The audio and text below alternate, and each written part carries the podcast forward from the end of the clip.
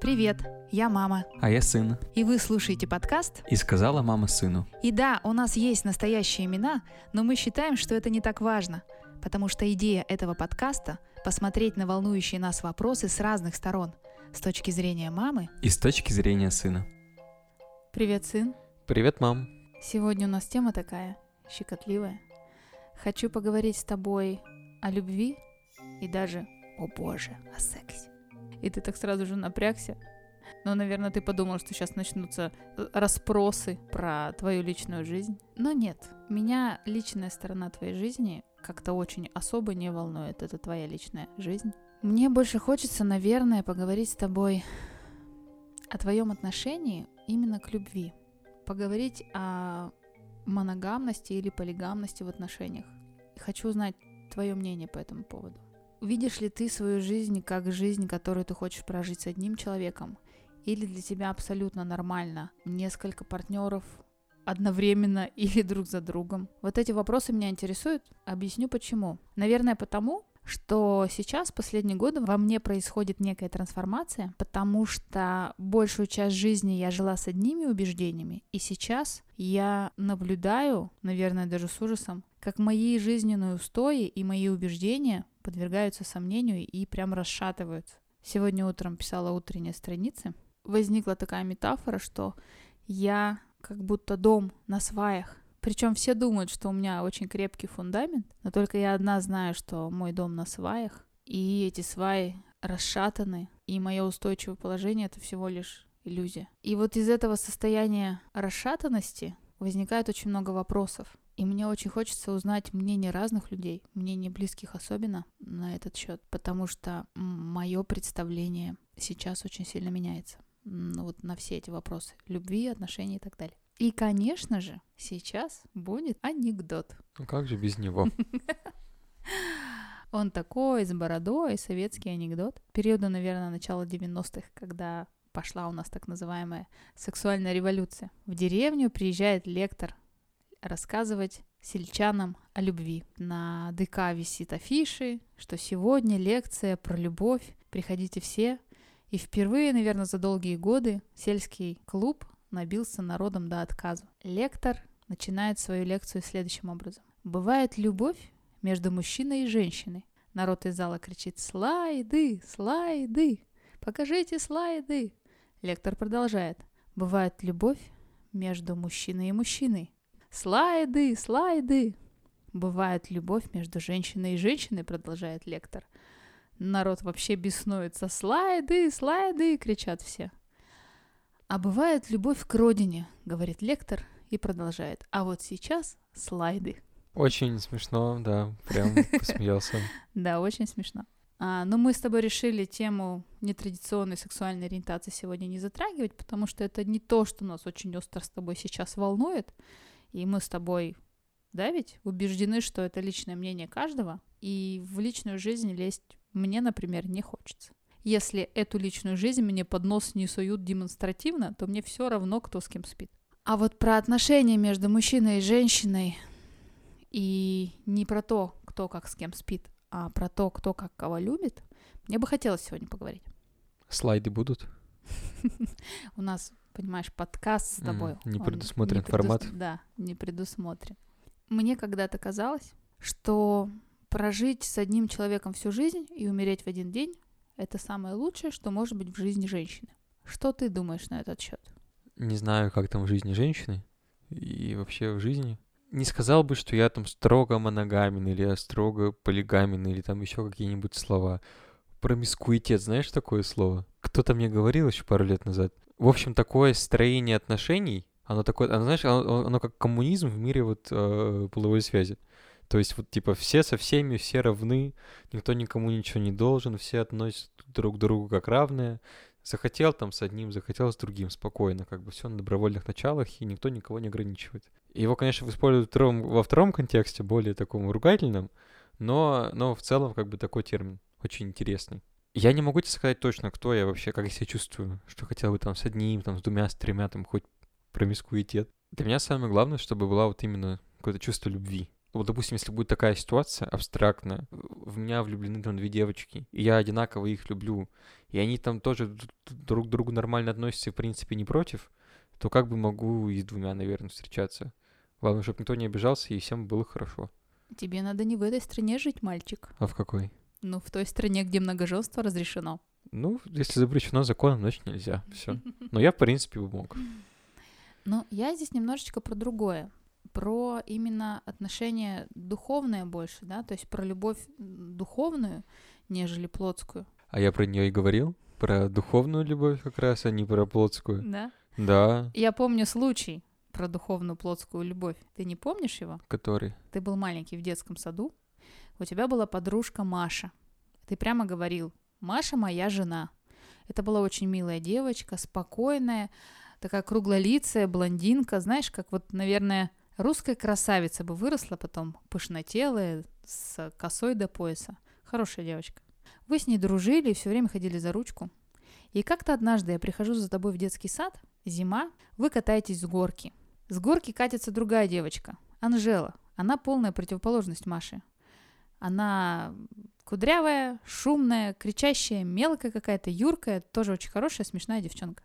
И она катится с горки, ты стоишь внизу и кричишь «Анжела, любовь моя!» Я подхожу и спрашиваю, в смысле любовь, Никита? А Маша? Ты говоришь, мам, Маша моя жена, а Анжела моя любовь. Я говорю, в смысле, мальчик, любовь и жена? Давай определяться, что-то должно быть одно. Ну, я про то, что когда ты выбираешь человека для отношений, для духовных отношений, для меня это история, когда ты себя больше ни с кем не делишь, только с этим человеком. А мне кажется, что любовь это не про деление, а про то, чтобы вз- взаимно было обоим хорошо. Ну да. Ну, видишь, тебе и со мной взаимно хорошо, еще с Ну. кем-то другим взаимно Но хорошо. если всем из этого взаимно хорошо, то как а бы, мне не кажется, хорошо, нормально. что тебе с кем-то другим хорошо. Ну вот. А я про то, что типа если бы всем, всем остальным было хорошо, то и мне было бы тоже хорошо. Ну Ну, просто ты такой человек. Вот, вот ты как раз моногамная. Я, да, на я, моногамная. Это верно. Мне интересно твое видение этого вопроса, потому что для меня, например, семья и брак — это такая единица неделимая. И отношения моногамные, и, например, с мужем на всю жизнь. А ты совершенно спокойно воспринимаешь, что если тебе с кем-то хорошо, да потом еще с кем-то хорошо, да если вам всем, в принципе, хорошо, то это как бы нормально. Да. Ну вот видишь, как по-разному мы смотрим на этот вопрос. Но получается, если вы, например, живете вместе, любите друг друга, все прекрасно, а потом вдруг вы родили ребенка и расстались ну, по какой-то причине. Очень много моих знакомых, друзей, наверное, даже, или просто людей, которых я безмерно уважаю и считаю очень хорошими и порядочными людьми, сейчас находятся в таких ситуациях, когда со своей парой, мужчиной или женщиной, смотря какой стороны смотреть, они расстались, а у них остался ребенок, и они его воспитывают, в принципе, сообща, преодолев сначала некие сложности в общении, потому что расставание явно произошло не потому, что все было прекрасно. Но вдруг эти же люди с удивлением обнаруживают, что на самом деле нет ничего плохого в том, чтобы растить ребенка совместно, при этом не быть парой. И ты знаешь, в мое время, когда я росла и когда меня воспитывали, это была вообще неприемлемая ситуация. Нет, не то чтобы неприемлемая в плане такого не было. Просто, например, ребенок оставался с мамой, а папа был воскресный. Я сейчас говорю про другую ситуацию, когда два человека, ро- родив ребенка, совершенно спокойно его воспитывают вместе, при этом не находясь в паре. То есть это не воскресный папа или воскресная мама, а они действительно принимают полноценное и равноценное участие в воспитании ребенка, и при этом у каждого из них может быть своя собственная семья или жизнь, или пара какая-то. А чем эта ситуация отличается от воскресного папы? Тем, что ответственность а, за ребенка, времяпрепровождение с ребенком делится неравномерно. В этом случае, в воскресном папе, основная ответственность все-таки лежит на другом родителе, на маме. Папа может быть прекрасным, помогать финансово и забирать ребенка на выходные, но он по большому счету не принимает равноценного участия в воспитании и возвращении. Так это же круто, что принимается равноценное... Как я там сказала? Рав- равноценное участие. Равноценное участие, да. Это же замечательно. Это круто. Просто я тебе хочу сказать, что в мое время, во времена моей молодости, сказала мама, как черепаха тортила трехсотлетняя, этого не встречалось вообще. Ну, либо было, ну, очень редким исключением. Это на самом деле очень круто, то, что сейчас происходит. Может быть, потому что раньше институт брака строился на том, что женщина не могла сама себя обеспечить в случае развода, да, себя или своих детей. Брак для нее был историей финансового выживания. И тогда женщины просто терпели докуда можно. И если уж совсем не в моготу, разводились. А когда совсем не в моготу, желание общаться-то ведь не возникает. Сейчас женщины настолько стали уверенными в себе, успешными, самостоятельными, что они не доводят брак до такой ситуации, когда видеть уже друг друга не могут. Все чаще и чаще браки распадаются, когда ситуация еще не совершенно пропащая, когда еще есть что восстанавливать. Вроде бы тема про любовь так, такая хорошая и возвышенная, но я почему-то, когда начала про нее говорить, я прям как-то скисла, ты заметил, да? Я как будто обессилила совсем. У меня прям нет энергии на разговор о любви. Я помню своего первого поклонника в садике, Леха uh-huh. Теплоухов. Он был рыжий и пухлый, и очень смешной, и очень трепетно ко мне относился. Он ходил за мной как тень и смотрел как щенок. Я этим пользовалась и немножечко подхихикивала над ним. Потому что это был не самый красивый мальчик, и у меня были и покрасившие. Вот такие странные вещи помню. Когда происходят определенные перестройки организма, уже случается влюбленность или даже любовь, как тебе кажется, прям любовь, прям сильная такая. Где-то мне еще не было 18, я очень сильно влюбилась. Причем это такое, знаешь, чувство странное, необычное на гормональном уровне. То есть ты умом понимаешь, что, наверное, это не самый лучший человек в твоей жизни, и, наверное, будет кто-то получше, и слава богу, что меня с этим человеком ничего не связало потом. Но я помню момент, что любовь занимала все мое пространство ментальное. Я все время об этом человеке думала. Я помню, у него был одеколон какой-то, или туалетная вода, характерный запах. Раньше не было такого изобилия ароматов, может быть, 10-15 на рынке стояло, которые можно было купить. И я просто помню, что я иду по улице, если кто-то проходит с этим запахом, я прямо останавливалась, потому что я все время об этом думала. Кому-то пришли в гости э, смотреть по кабельному. Вау. Ужастик. И сидели вместе все в комнате, большая была толпа. Он сидел передо мной, и я вместо того, чтобы смотреть на ужастик, полтора часа смотрела на его затылок. Я прям помню этот момент, я сижу и смотрю на затылок. Я даже не помню, про что был фильм. И я про то, что это было очень странное для меня ощущение, очень необычные такие чувства. Однажды на каком-то из дней рождения я призналась ему в любви сама. Первое. Просто сказала, что неужели ты не видишь, что я тебя люблю, о божечки мои, как Татьяна Ларина. И мы какое-то время встречались. Небольшое время. Потом не буду рассказывать, по какой причине, это не так уж и важно, мы расстались. И меня даже какое-то время все еще мысли о нем не отпускали. И, наверное, я больше никогда в жизни такого неистового помутнения сознания не испытывала. То есть в дальнейшем мои влюбленности, они носили уже какой-то осознанный характер. И я понимаю, что, скорее всего, тогда это были просто юношеские гормоны, да, или какая-то перестройка организма, или, в принципе, просто новые необычные для меня ощущения. Ну и я хочу услышать про твою первую влюбленность. Вероятно, это случалось и раньше, чем я сейчас расскажу историю. Но тогда я, наверное, не понимал вообще, что происходит. Такой думаю, ну, настроение хорошее, там, выспался, чем такое. Но прям первый раз почувствовал, что кто-то мне нравится, когда был в школе. Лет где-то в 12, наверное, в 11, может даже. А мне понравилась одноклассница. Прям очень сильно. Была такая классная, я такой, типа, э. А ну, ты не классный, что ли? Ну, в классе в шестом мальчики такие, знаешь, а, ну довольно ну, да. все... Девочки Прост... уже все были такие девочки, да, а, а мальчики чисто простые, догонялки играют на пельмени, как-то mm-hmm. неинтересно, вот. Но я очень хотел ей понравиться, прям очень хотел. И я не знаю зачем, но а, я, короче, слушал музыку, которую она слушает. Я покупал себе книги, которые она читала, и читал их просто. Я, я раньше книги не читал вообще вот эти все художественные. Учебники не читаются. Не читал вообще художественную литературу. Вот после этого начал и еще на пару лет увлекся вообще страшно. Про девочку уже и забыл, а книжки что-то интересные были. Очень было мне забавно потом осознавать, что моя, допустим, тяга к литературе, к некоторым произведениям или к некоторым композициям музыкальным и вообще жанрам каким-то музыки mm-hmm. появились просто из-за того, что мне понравилась девочка когда-то очень давно, и я послушал то, что она слушает. А потом он такой, блин, а мне это самому так-то очень нравится. Прикольно. И я вот даже не знаю, это мне нравится, потому что мне это нравится, или мне нравится, потому что я себя в детстве к этому приучил. А вот я даже не знаю. Вот я тоже не знаю. Слушай, ну тогда такой вопрос. Вот если тебе нравится девочка, да, ну или женщина нравится мужчине. Вот давай так, не как мама с сыном, а как женщина с мужчиной. Что вы такое делаете, мужчины, чтобы понравиться женщине, которая нравится вам? Какое-то время назад были популярны различные книжки или там всякие курсы, как быстро познакомиться с девушкой и так далее. Я не знаю. У меня на это либо э, уходит очень много лет, либо оно само как-то со мной случается. И это все максимально по наитию. Мне подсказывает мой опыт, что нужно просто уделять много внимания и проводить много времени. Тогда намного вырастает шанс, что все получится. А если она тебе говорит, уйди постылый, не хочу с тобой проводить много времени? Нафиг она тебе нужна тогда?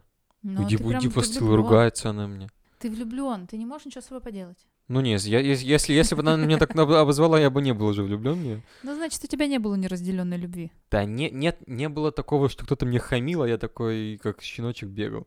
Ну, нет, это убивает вообще все. Если я человеку со всей душой, а он меня, как ты там сказала? Постылый. Постылый. Как горбатый звучит тоже так противно и обидно. Ну нафиг мне такое счастье. Вот я ее добьюсь, да. Там, не знаю, машину ей подарю, дом куплю, все прям вообще все сделаю, все весь мир к ногам положу. Она такая, а я хотела красный, да.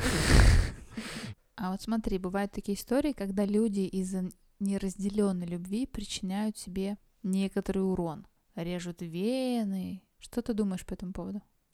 Ну, знаешь, на самом деле это очень глубокая тема, глубже, чем вообще кажется со стороны. Бывают же вот эти вот вены режут двумя целями порой. Первое, чтобы типа жизнь покончить с собой. Но это, во-первых, тупо. Во-вторых, запачкаешь мамин любимый ковер, она тебе еще и отсыпет потом. Тебе, конечно, будет пофиг, но все равно неприятно.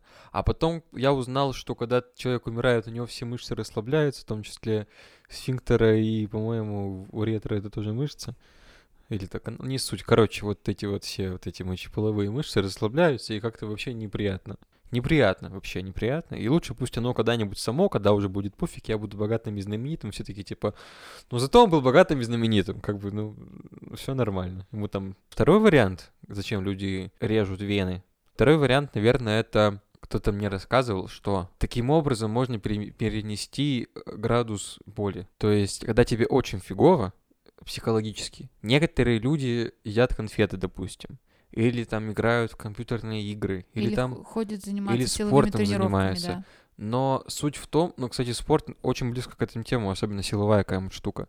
Потому что а, они переключают свое внимание на что-то другое. Но когда, э, допустим, тебе прям очень плохо, ты не можешь спокойно сесть читать книжку, потому что ты не можешь читать книжку, потому что тебе плохо. Или по той же причине там видео смотреть какие-нибудь или еще что-нибудь. Поэтому многие люди, такие простые, которые не готовы обычно себя э, истязать, скажем так, резать, они идут в качалку. Они там себе 100 килограмм навешивают и упарываются, как черти, и очень зачастую что-нибудь себе повреждают. Слушай, вот ты так сказал, многие люди, которые не готовы себя истязать, идут в качалку. То есть получается, что люди, которые готовы себя истязать, это типа такие герои, а кто не герой, Нет, я имел в виду, что у всех разное же понимание. Кому-то проще в качалке 100, ки- 100 кг поднять, кому-то проще, ну, бритвочку взять. Это именно вот так. А тебе не работает. кажется, что это шантаж? Ну, типа, вот смотри, и пересаживание ответственности. Смотри, я из-за тебя вены порезал. Вот какой ты плохой. Вот третий вариант это вот этот. Но суть в том, что люди, которые себе режут вены, в таком контексте во втором, который я сказал, они обычно вообще не показывают это. Они обычно потом это татуировками забивают, они обычно это прячут как раз всех, чтобы никто не спросил, почему это, зачем, и не начал до них докапываться и ранку подковыривать. Другой смысл этого. Ты готов истязать себя ради любимого человека, который тебя бросил бы? В плане истязать. Ну, вот из тех вариантов, которые мы обсудили. Ну, То есть там меня бросил мой любимый человек, и мне очень плохо. Я вот из тех людей, которые пойдут в качалку. Я скорее этот, сломаю себе позвоночник под грифом, чем Фу-фу-фу. это себе что-то сделаю. Ну, я не могу, я, как, я, я не умею себе боль причинять. Я, при, я прививок-то боюсь. Какой там? Ну, это прекрасно, что ты такой выбор делаешь. А как ты относишься к изменам? Мы с тобой вначале говорили, что если тебе с одним человеком хорошо, и с другим человеком хорошо, и всем от этого хорошо, то хорошо. А если кому-то из этой тройки нехорошо, что ты с другим человеком, как ты себя будешь вести? Ты откажешься от другого, третьего в вашей паре? Или просто тому человеку, которому это не нравится, не будешь давать эту информацию. Я сейчас про измену. Измену, причем, ты знаешь, когда-то в достаточно юном возрасте у меня было такое убеждение, что если человек изменил, например, разочек, ну так, по глупости, то его ни в коем случае нельзя прощать, потому что он же тебя предал. Потом я взрослела, и через какое-то количество лет, еще раз э, посмотрев на эту ситуацию, это не связано ни с какими событиями, да, кто бы там что ни думал, но просто так поменялись мои взгляды, что, в принципе, я могла бы, наверное, простить какую-то измену физическую, если она случилась по глупости там, или еще чего-то, и если под ней нет ничего. Но если человек, с которым я живу, например, в браке, да, имел бы на стороне другие долгие отношения, не какой-то перепихончик разовый, а прямо отношения, то вот это бы я не смогла простить, потому что в этом случае он реально меня предает и врет мне. Что ты думаешь, короче, по этому поводу? На самом деле довольно сложная штука. Тут ведь вопрос не то, как ты себя поведешь, а то, как ты к этому относишься, да? То есть ты сейчас про свою половинку, например, говори. Ну, в плане... Я, короче, решил тут твою дилемму. То, что вначале ты думала, что вообще э, никак нельзя, а потом, что, ну, в целом, возможно, и можно. У меня есть три косяка. Человек может совершить в отношении три косяка, на третий как бы все пока. Не знаю, я, кстати, наверное, надо, надо доделать теорию, надо сделать так, чтобы вот что-то человек делал, чтобы там плюсики добавляли, знаешь, типа как жизни в видеоигре. Это как в том анекдоте, да? В каком анекдоте? Про лошадь. Мужик с бабой едут в телеге, угу. их везет лошадь. Лошадь спотыкается. Мужик говорит, раз, едут дальше. Лошадь спотыкается снова. У них из телеги что-то сегодня выпало. Мужик говорит, два, едут дальше. Лошадь снова спотыкается, мужик достает ружье и пристреливает лошадь. Баба начинает причитать. «Да ты что натворил? Это же наша единственная лошадь! Ты дурак, что ли? С ума сошел?» Мужик говорит. «Раз!» То есть у тебя есть три косяка, которые ты можешь допустить в отношениях, и дальше все пристрелишь.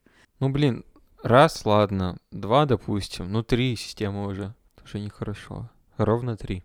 А? А три с половиной. Ну, а три с хвостиком. Два с половиной не бывает. А три на сопельке. тем более. Три еще малюсенький косячок, ну это же ничего не значит. Нельзя немножечко изменить, ты чё? Ну, например, флирт для одного человека в паре. Ничего такого, ну флирт же. А для другого это прям обида, оскорбление, как ну, ты можешь ну, флиртовать ну, с другим? Ну, по шапке получится все, что такого-то Сколько таких раз по шапке? Три? Ну, ну, да нет, просто сколько угодно. вот по шапке лимит бесконечный. Ну, то есть у тебя нету какого-то четкого убеждения, что должно такого случиться, чтобы ты человека оставил. Ну, почувствовал. А я, что... я почувствую. Вот мне кажется, я почувствую. Я вот держусь на том, что я вот прям почувствую. Всегда чувствовал. не, не должно подвести. Ты сейчас говоришь про, э, про какую-то идеальную модель мира, но когда ты живешь с человеком, например, долгие годы, и ты привыкаешь к этому человеку, и влюбленность уже уступает место каким-то более глубоким отношениям, ты все еще думаешь, что ты сможешь очень легко вот так прервать эти отношения? Ну, он же как-то смог. Ну, если же... мы про измены. Ну, возможно. Ну, все. Все. Нет, ну он ничего. Это, это... это же ничего не значит. Да что ничего не значит? Все ну, значит, давай иди отсюда. Давай все, иди отсюда. Все значит. Все, и вот и поговорили. Не, я просто не понимаю, а что это ему можно, а мне нельзя? А, то есть ты хотел бы пойти в отместку? Нет, я бы хотел, чтобы пошел, пошел он нафиг с такими этими приколами. У тебя, мальчик, просто опыт еще небольшой жизненный. Это объективно так. Опыт еще не вырос. Ой, пусть такой не вырастает никогда. Пусть у тебя только хороший опыт вырастает. Если возвращаться к теме измены, то я помню, когда мы учились в институте, у нас был курс по семейной психологии. Мне он очень нравился, нам объясняли, почему женщины должны были хранить верность до свадьбы. Да, потому что для мужчины очень важна идентификация потомства. То есть это генетически заложенное во всех мужчинах стремление воспитывать родное свое потомство. И человечество в разные времена придумывало разные истории и разные способы, как вывести женщину на чистую воду. И мне это очень нравилось, и я однажды нашла свои старые записи с лекций, и у меня прямо там были картинки нарисованы. Например, с письками. Ну нет. Ну ладно.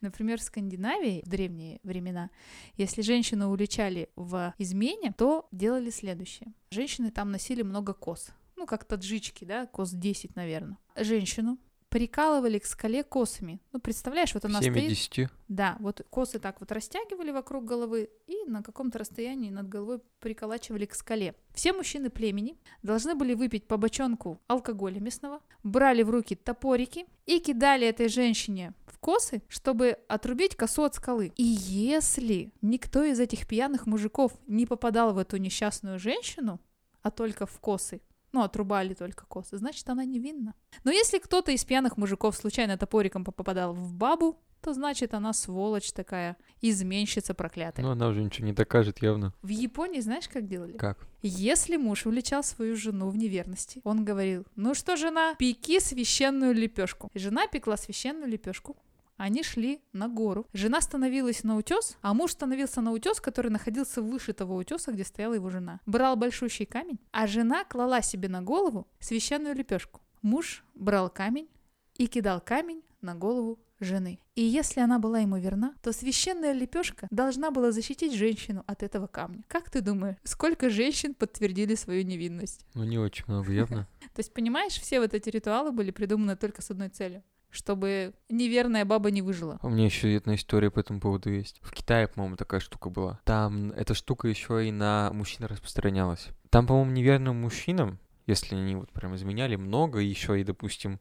С удовольствием? А? Нет, там на, короче, вот всякие эти мероприятия, где много девушек легкого поведения ходили, еще и прям часто, еще и много, ну, короче, вообще мега аморально. Там было такое наказание. До конца жизни носить какую-то рубаху, которая, знаешь, как из, как, как из крапивы вот как это называется? Ты знаешь. Такая твердая, типа парусины, ткань, Мгм. которая вот прям максимально носить неудобно и на голое тело, и всю жизнь. Вот. И человек Не стирая? вообще не снимая, Она никогда, будет никогда потом. не снимая. Она же вонючая будет. Никогда не снимая. Ну, может, конечно, стиральня, но всю жизнь прям вообще. Можно было переехать в другое пос- поселение, А слухи-то быстрее, чем ты едешь по поселению. значит, еще дальше уехать вообще из страны и снять в рубашку. другую провинцию китайскую, ага, конечно. Если тебе вообще не в моготу ее носить, если у тебя на нее аллергия, то уедешь Мгм. в другую провинцию, поменяешь имя, и все они там на одно лицо, никто тебя не узнает никогда. Окей, мы как-то плавненько перешли к вопросу про национальности и даже расы. Ну, например, ну ты помнишь, да, в Америке в 60-е года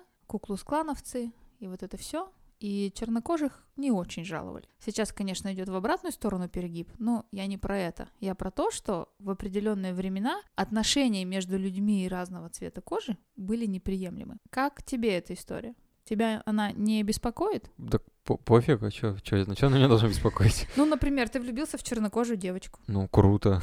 Круто, модно, так стильно, молодежно, Тогда да? прикольно, прикинь. У- у всех обычно, а у меня вот это А тонированная. Тонированная. Да. Ладно, шучу. Ну, почему нет? Я нет- слышал, что от таких браков намного здоровое, более генетически подкованное потомство бывает. Ну да. Я говорю, я что-то в генетику попер. Я вот по этой же причине не приемлю воспитание этих приемных детей из детдомов. По-моему, обсуждали мы с тобой. Может, в подкасте, может, так просто. Я не знаю, какая у него генетика, какой у него генофонд, и мало что из него вырастет, поэтому я бы не хотел. А, например, рождение детей из донорской спермы или яйцеклетки. Ну, по каким-то медицинским причинам, например, невозможно естественным образом иметь детей. Там суть в том, что там, по-моему, исследование какое-то проводится. Ну, Там да. при сдаче, там есть очень строгие ограничения. Ну, здоровые должны быть минимум. Здоровые, без судимости и с высшим образованием обычно. Высокие. У меня ребята изучали какое-то время назад, типа, как способ заработка. Там реально высокие, серьезные требования. И что, их не взяли? А что-то как-то не забили, по-моему. Мол- Молодо, Там, там, кстати, по росту ограничения есть, прикинь? Серьёзно? Да. Там же заинтересовано, чтобы было как бы потомство от высоких, сильных, статных, с высшим образованием, без судимости, без каких-то наклонностей садистских и так далее.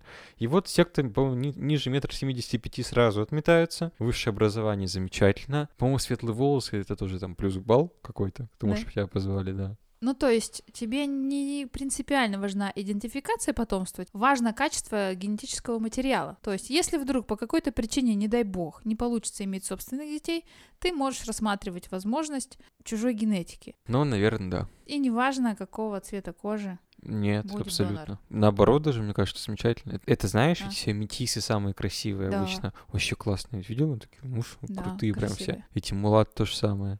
Мексиканцы сами так себе. Да и белые люди тоже как-то порой не очень. А вот мне а метисы мулаты почти все это Красавчики. классные, да. Мы как-то с тобой с темы любви перешли на тему генетического материала. Мгм. Почти вся культура ведь на этом построена, на этой любви. Вон даже тогда еще женщины топорами кидались. А что уж говорить сейчас?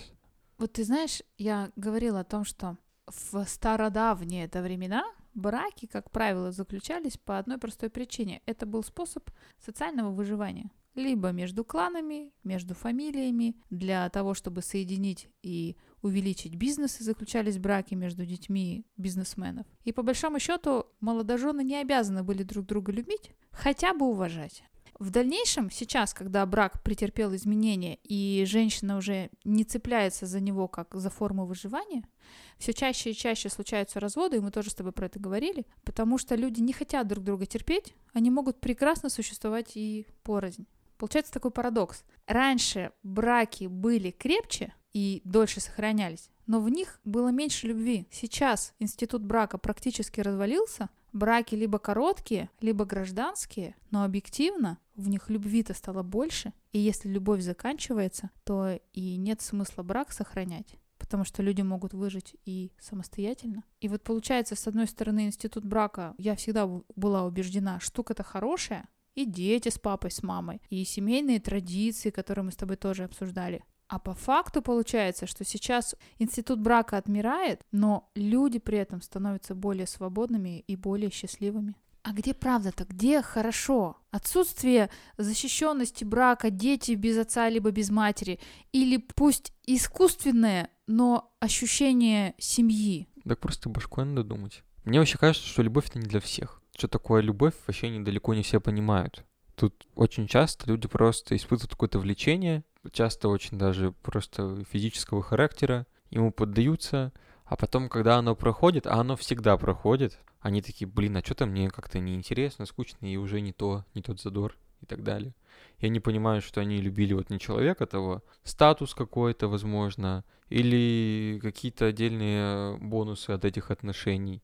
Вопрос любви мы с тобой затронули и поговорили про измену, межрасовые отношения, про брак. И ты прав, что невозможно обсуждать любовь как-то очень узко. Здесь столько всего намешано, столько разных сторон у любви. А еще ведь у любви есть другая сторона — ненависть. И мне всегда очень странно было, удивительно странно и грустно наблюдать за людьми, которые, например, женятся или выходят замуж, искренне любят друг друга, через какое-то время их отношения разлаживаются, и они точно так же искренне друг друга ненавидят. Действительно, эта трансформация от любви до ненависти происходит с ними как-то постепенно. Как ты думаешь, ты способен, ну, может с тобой такая случиться история, что ты влюблен в человека, а потом его ненавидишь?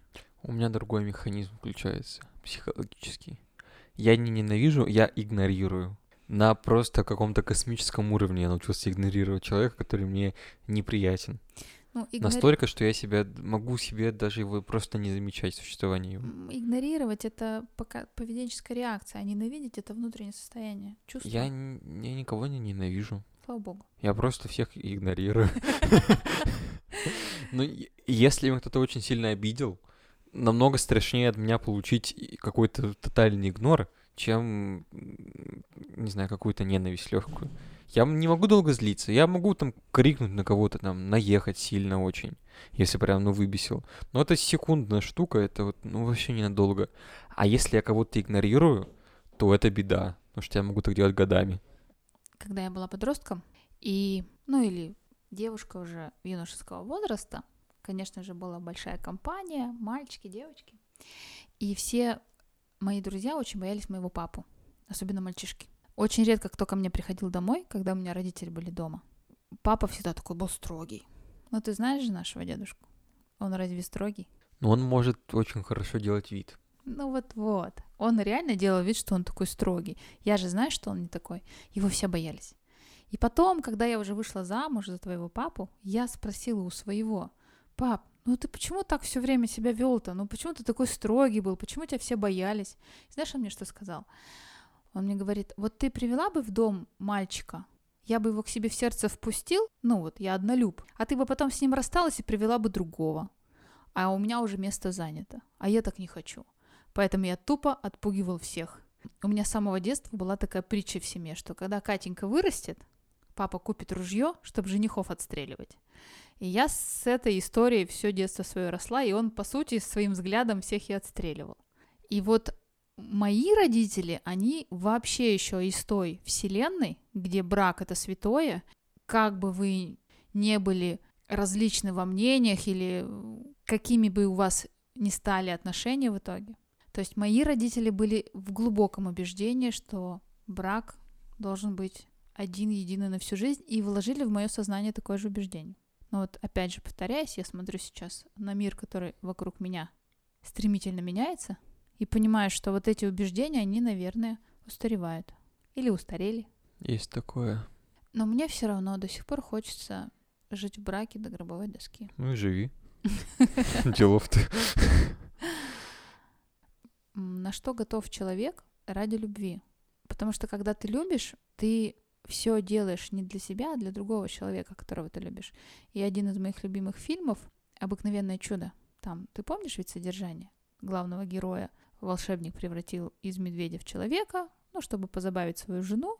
И если бы этого человека полюбила принцесса и поцеловала, он бы превратился снова в медведя. Ну, вот он придумал такую сказку. И, соответственно, конечно же, этот юноша медведь встретил принцессу, она в него влюбилась, хотела поцеловать, и он убежал, и так далее, и тому подобное. Короче, фильм надо смотреть, он хороший. А, в какой-то момент вот этот юноша-медведь встречается с волшебником, у них идет перепалка.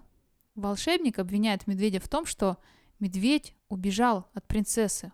Он говорит, ты же должен был за нее бороться. Ну и что, что ты превратишься в медведя? Ты же любишь ее, ты же должен за нее бороться. Что ты сделал для своей любимой? И медведь сказал, я для своей любимой оставил ее. То есть для одного героя любить это значит бороться за свою любимую, а для другого героя оставить ее, свою любимую, чтобы не причинить ей вред, потому что он же искренне убежден, что он превратится в медведя после поцелуя, и не дай бог еще зацарапает свою любимую. Просто у любви есть множество сторон, и мы сегодня с тобой как-то, к сожалению, обсуждали какие-то бытовые истории. Секс, брак, что-то совсем не то, что мне хотелось бы. А я-то вот, наверное, хотела поговорить про вот эти две стороны любви, что одни ради любимого жертвуют, например, всем, несмотря ни на что. Например, всем? Да. А другие ради любимого отказываются от него, чтобы не причинить ему вред. И вот эта тема для меня гораздо более интересная. Ну, просто разные отношения людей. А ты бы как поступил? Я не знаю. Мне кажется, оба, оба варианта, в принципе, обоснованы и логичны. Я бы по ситуации решил. Не, по серьезно. По ситуации. По ситуации. В общем, что мы с тобой поняли сегодня?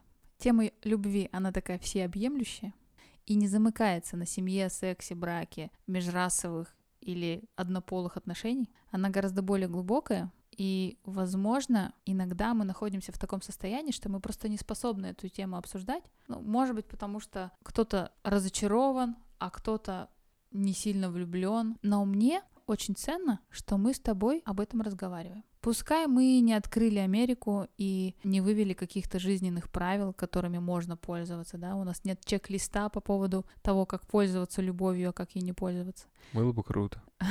Конечно, я бы сама такой купила, чек-лист. Я про то, что мне очень ценно, что мы с тобой вообще можем на эти темы разговаривать, не стесняясь, хотя, в принципе, мы ничего такого сегодня не обсуждали, а разговаривать на эти темы, которые, в принципе, так-то волнуют всех. И мне кажется, что каждому родителю рано или поздно со своим ребенком можно об этом поговорить. Вы слушали подкаст «И сказала мама сыну». Подписывайтесь на нас в любимых приложениях, чтобы не пропустить новые выпуски. Если вам нравится то, что мы делаем, то ставьте звездочки в Apple подкастах или лайки там, где их можно поставить. Вам не трудно, а нам приятно. А также это поможет другим людям узнать о нас. Задавайте нам вопросы и предлагайте темы для обсуждения. Почта в описании.